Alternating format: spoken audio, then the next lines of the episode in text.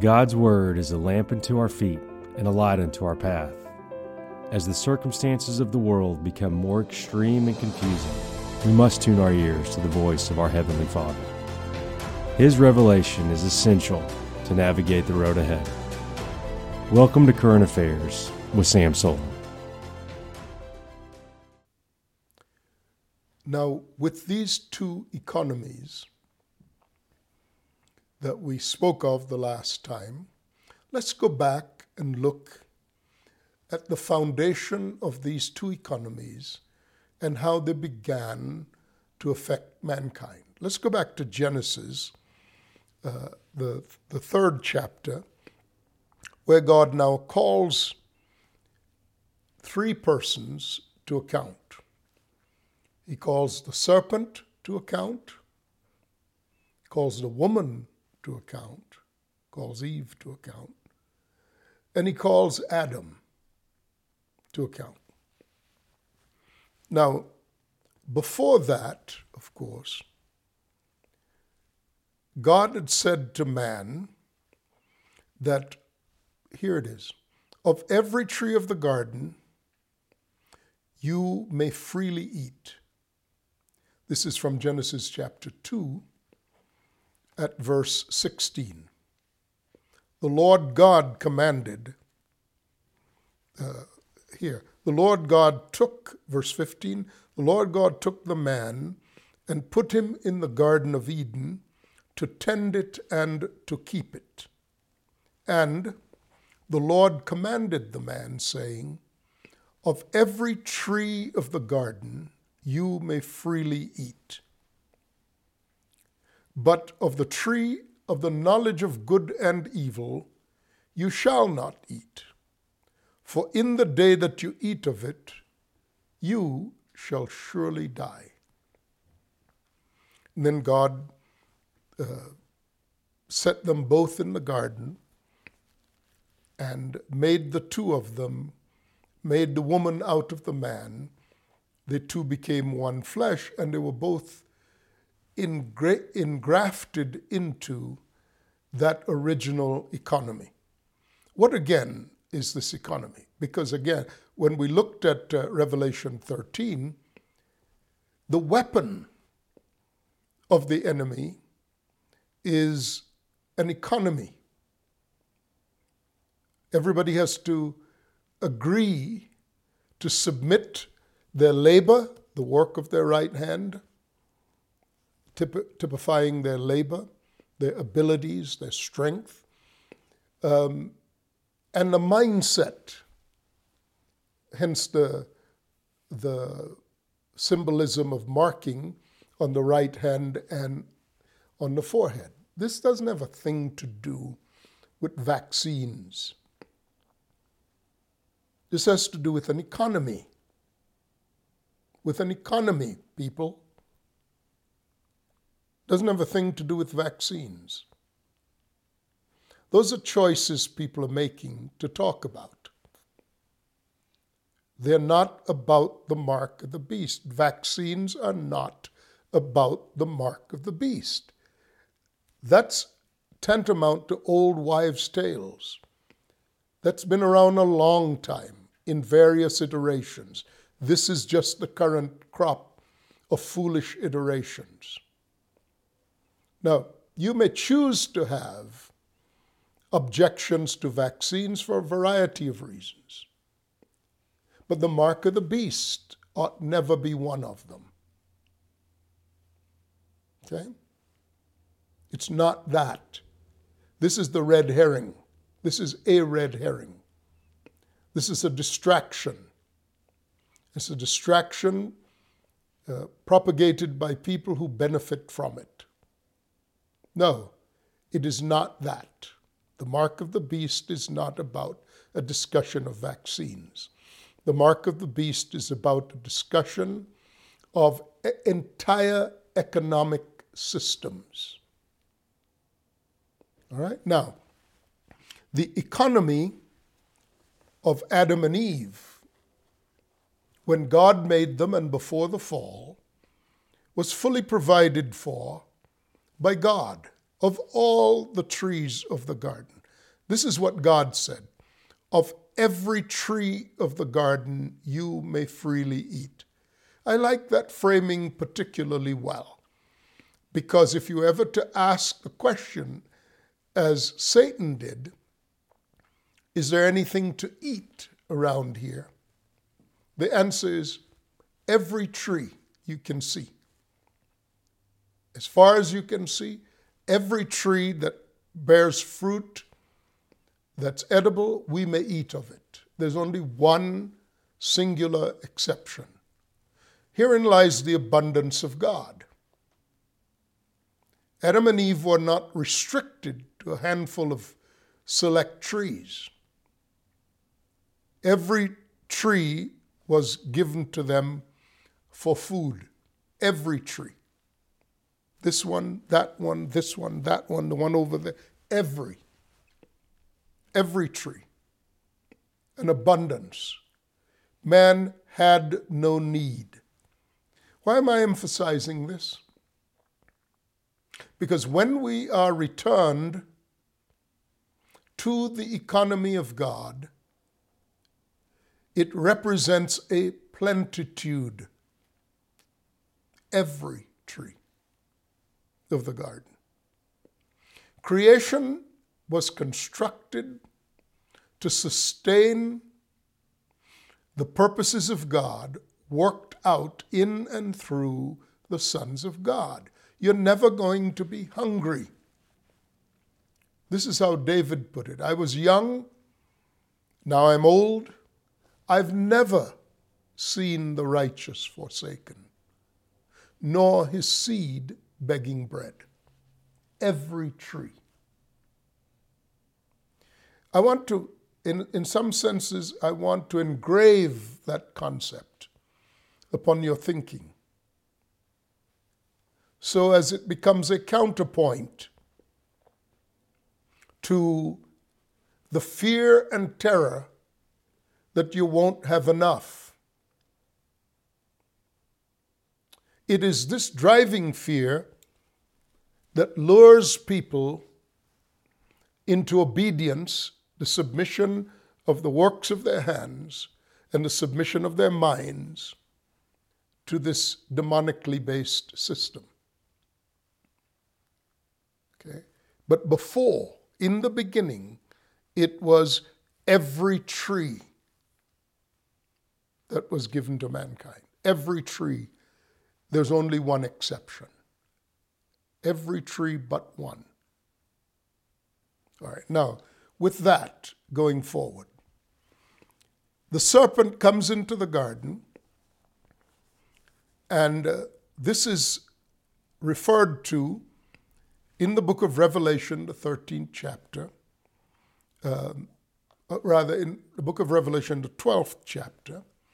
It's referred to as that ancient serpent, the devil, and Satan who leads the whole world astray. He was cast down, and his angels with him. So, when it speaks of the serpent in the garden, that serpent in the garden is not a static reality. It's Satan at the beginning and Satan behind all of the developments and Satan who comes forth giving his power, his throne, and great authority to this bestial system of seven heads and ten horns, which Daniel described as a kingdom.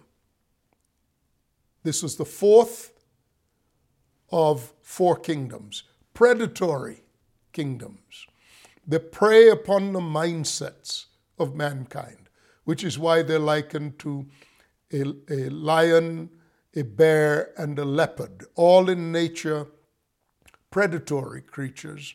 And the fourth and final of these kingdoms, or beasts in typology, is greater than all the others in that it crushes and devours the whole earth. Now, we've gone over this before, so in some ways, this is the summary that leads us to the inevitable conclusions. This is the scripture interpreting the scripture. This is how having wisdom and having understanding allows you to determine, to, to, to uh, perceive, to discern. That's the word I was looking for. To discern the number of the beast. As we've said, all the rest of it is just mindless conjecture. And if you go that way, you will be deceived. I don't know how else to say. Now, into this existing full supply, full economy, Satan comes, and his first address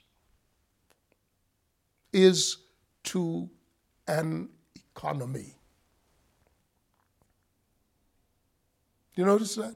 Like I said, some things are so obvious that sheer, the sheer obviousness of them is why we stumble over the truth of what they're saying.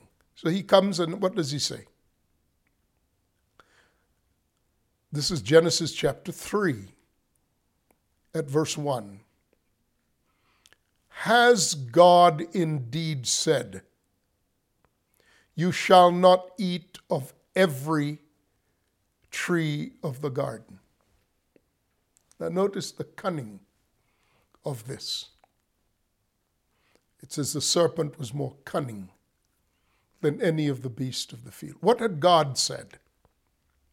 God said, You may eat of every tree of the garden. That's the plenitude of God. That's the abundance associated with God, every one of them. You may eat from whichever one you want, anytime you want, with the exception of one. But look at how the enemy frames the question. Did, has God indeed said, You shall not eat of every tree of the garden? What's the deception? He uses the word every but it's not that throws you off. In other words, did God mean it when He said you could eat of every tree of the garden? Where's He going with it? He wants to include the one that God said, don't eat of it. For in the day that you eat of it, you will surely die. So he's saying, you shall not eat of every tree of the garden. It is to say, you don't really have the freedom you think you do. You can't eat of every tree of the garden. And God had said, You may eat of every tree in the garden. This is the subtlety of demonic wisdom. It turns just a hair but is just enough to create doubt. Again, God said, You may eat of every tree in the garden. Satan challenges that by saying, You really cannot eat of every tree of the garden. Because there's one you can't eat of. Why is he holding back on you in that one? it shrinks the abundance to the exception. You see? That's how Satan does when he comes to spy out your liberty. When he comes to rob, to steal, to kill, and to destroy, he has you focus on the one as if the one is definitive of every. Anytime there's any measure of conflict, what do people obsess about? They obsess about the exception and they forget about the plenitude. In a husband wife relationship, how often do we hear the term he or she always says. And the thing that is referred to as always is the sticking point. Well, no, that's not what he or she always says. They say many other things. But in that moment, you don't care to know what the other things are because you're hurt by the one thing. And you use the one thing to define the whole relationship. That is classically how people misunderstand. It's how people classically misunderstand. When someone is telling you something, they're speaking out of a context that's unique to them. You are hearing it in a context that is unique to you. In order to understand what the other is saying to you, you have to adorn your mindset with their context. If you adorn your mindset with your context, then you'll only hear the thing that is offensive. And how often you people withdraw on the basis of the hurt or the injury that has been inflicted by the one thing that they've heard in their mindset, not even in the mindset of the one speaking.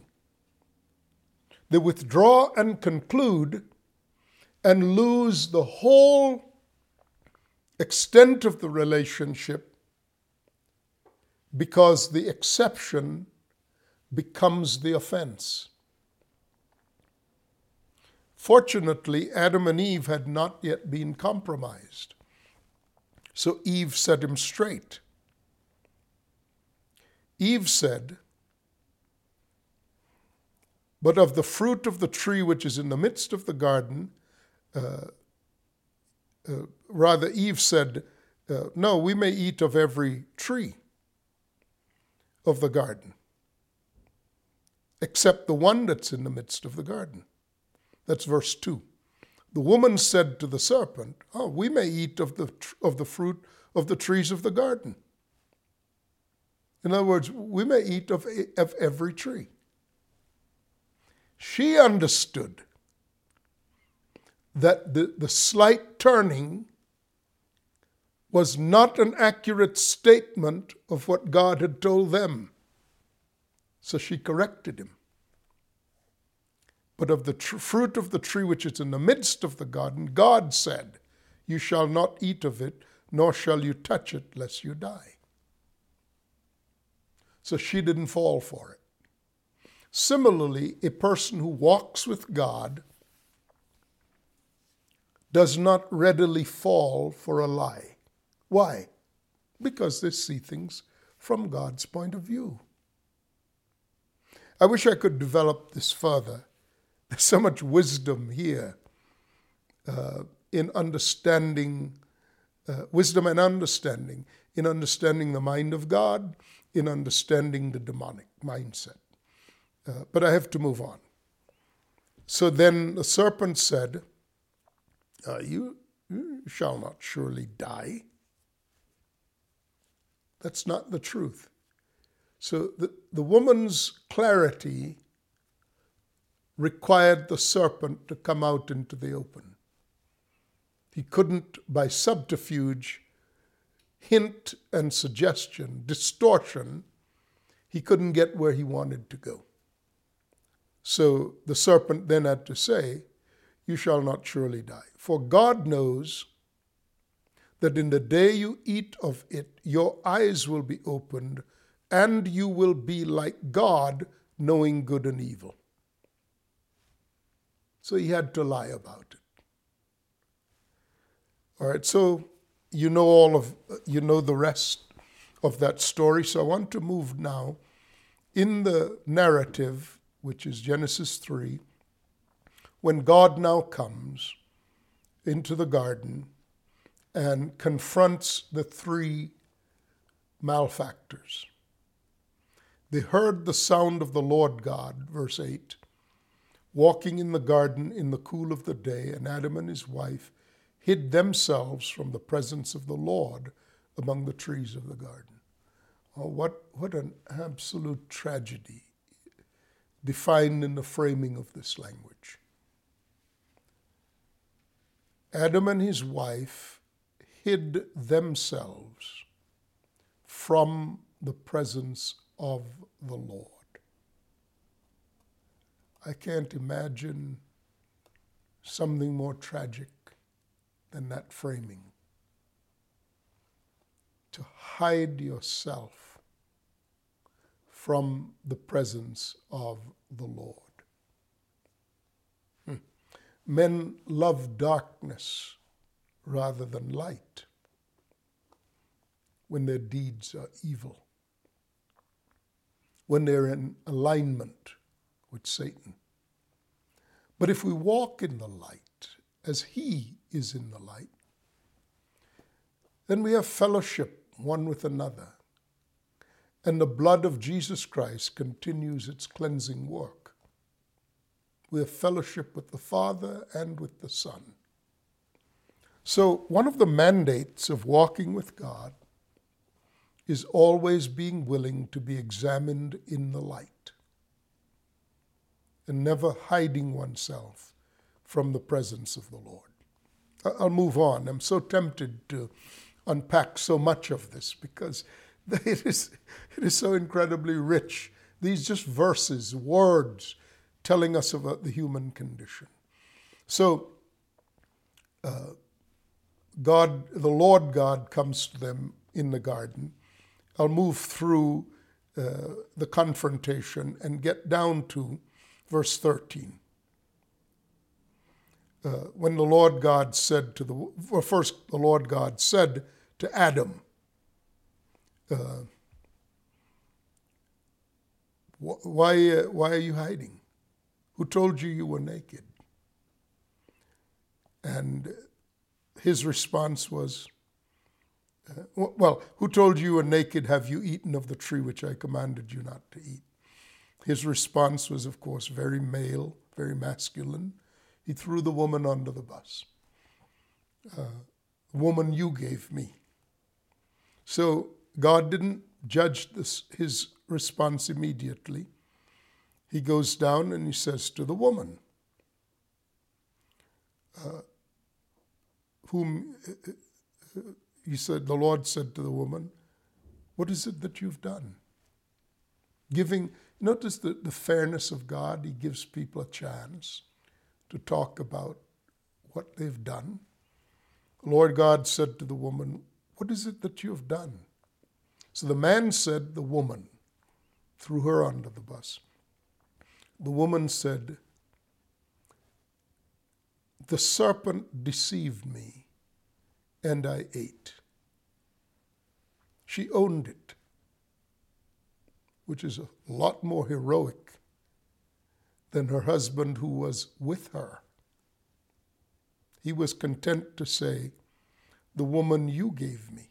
So really, it's your fault. If you hadn't given me this woman, you and I would be just like that. We'd be, we'd continue to be just close and in fellowship. You messed it up by giving me the woman. I was asleep when you gave me the woman. You know, it wasn't my idea. He had forgotten all about flesh of my flesh, bone of my bones, and so on. She shall be called woman. Now, you notice something. God didn't say to the serpent,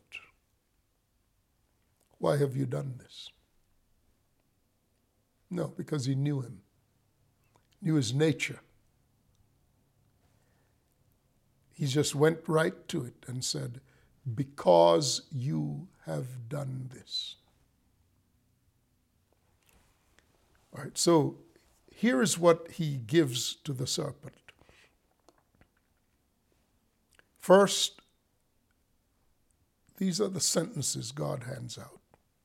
First to the serpent Upon your belly you will go, and you will eat dust all the days of your life.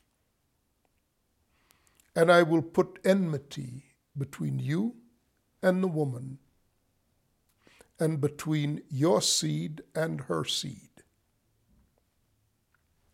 He shall bruise your head, and you shall bruise his heel.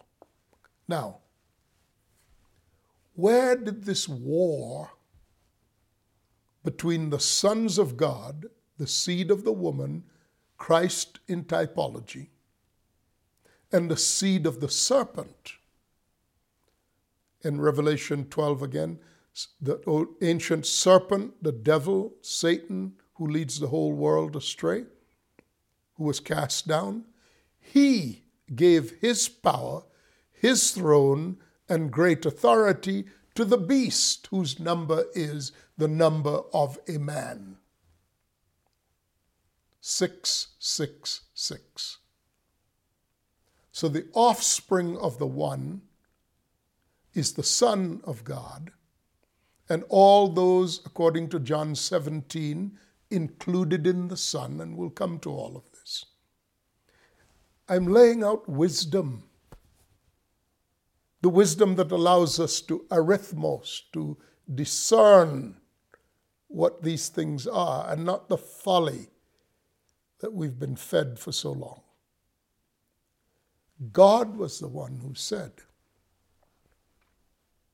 that there will always be conflict between the seed of the woman and the seed of the serpent. Now, seed here is the term offspring, and it references that which in like type is like God or like Satan. So it's not about giving birth necessarily to something that flesh begets flesh. And spirit begets spirit. Satan is a spirit that begets by impartation a spirit of conflict with the spirit of the Son. We are not in our flesh the natural sons of God. God has only one begotten, and that is His Spirit in the person of Christ Jesus. Hence, he's called the Christ. Spirit begets spirit, like flesh begets flesh. So, what we've come to is there will always be, whatever the manifestation is, between the seed of the serpent and the seed of the woman, God said He is going to put enmity. So here is how it goes forward you will always see enmity between that which is born of the devil and that which is born of God. There will always be murderous enmity. All right? So, when we come back, we'll look at the first six in this pattern of murderous enmity when man stepped out of the seventh day all of every tree of the garden, that's the economy of the seventh day, back into the economy of toil, which we didn't quite finish, but I will finish when we come back as we move on. I'm Sam Soleyn. We'll continue this discussion. See you then. Bye bye.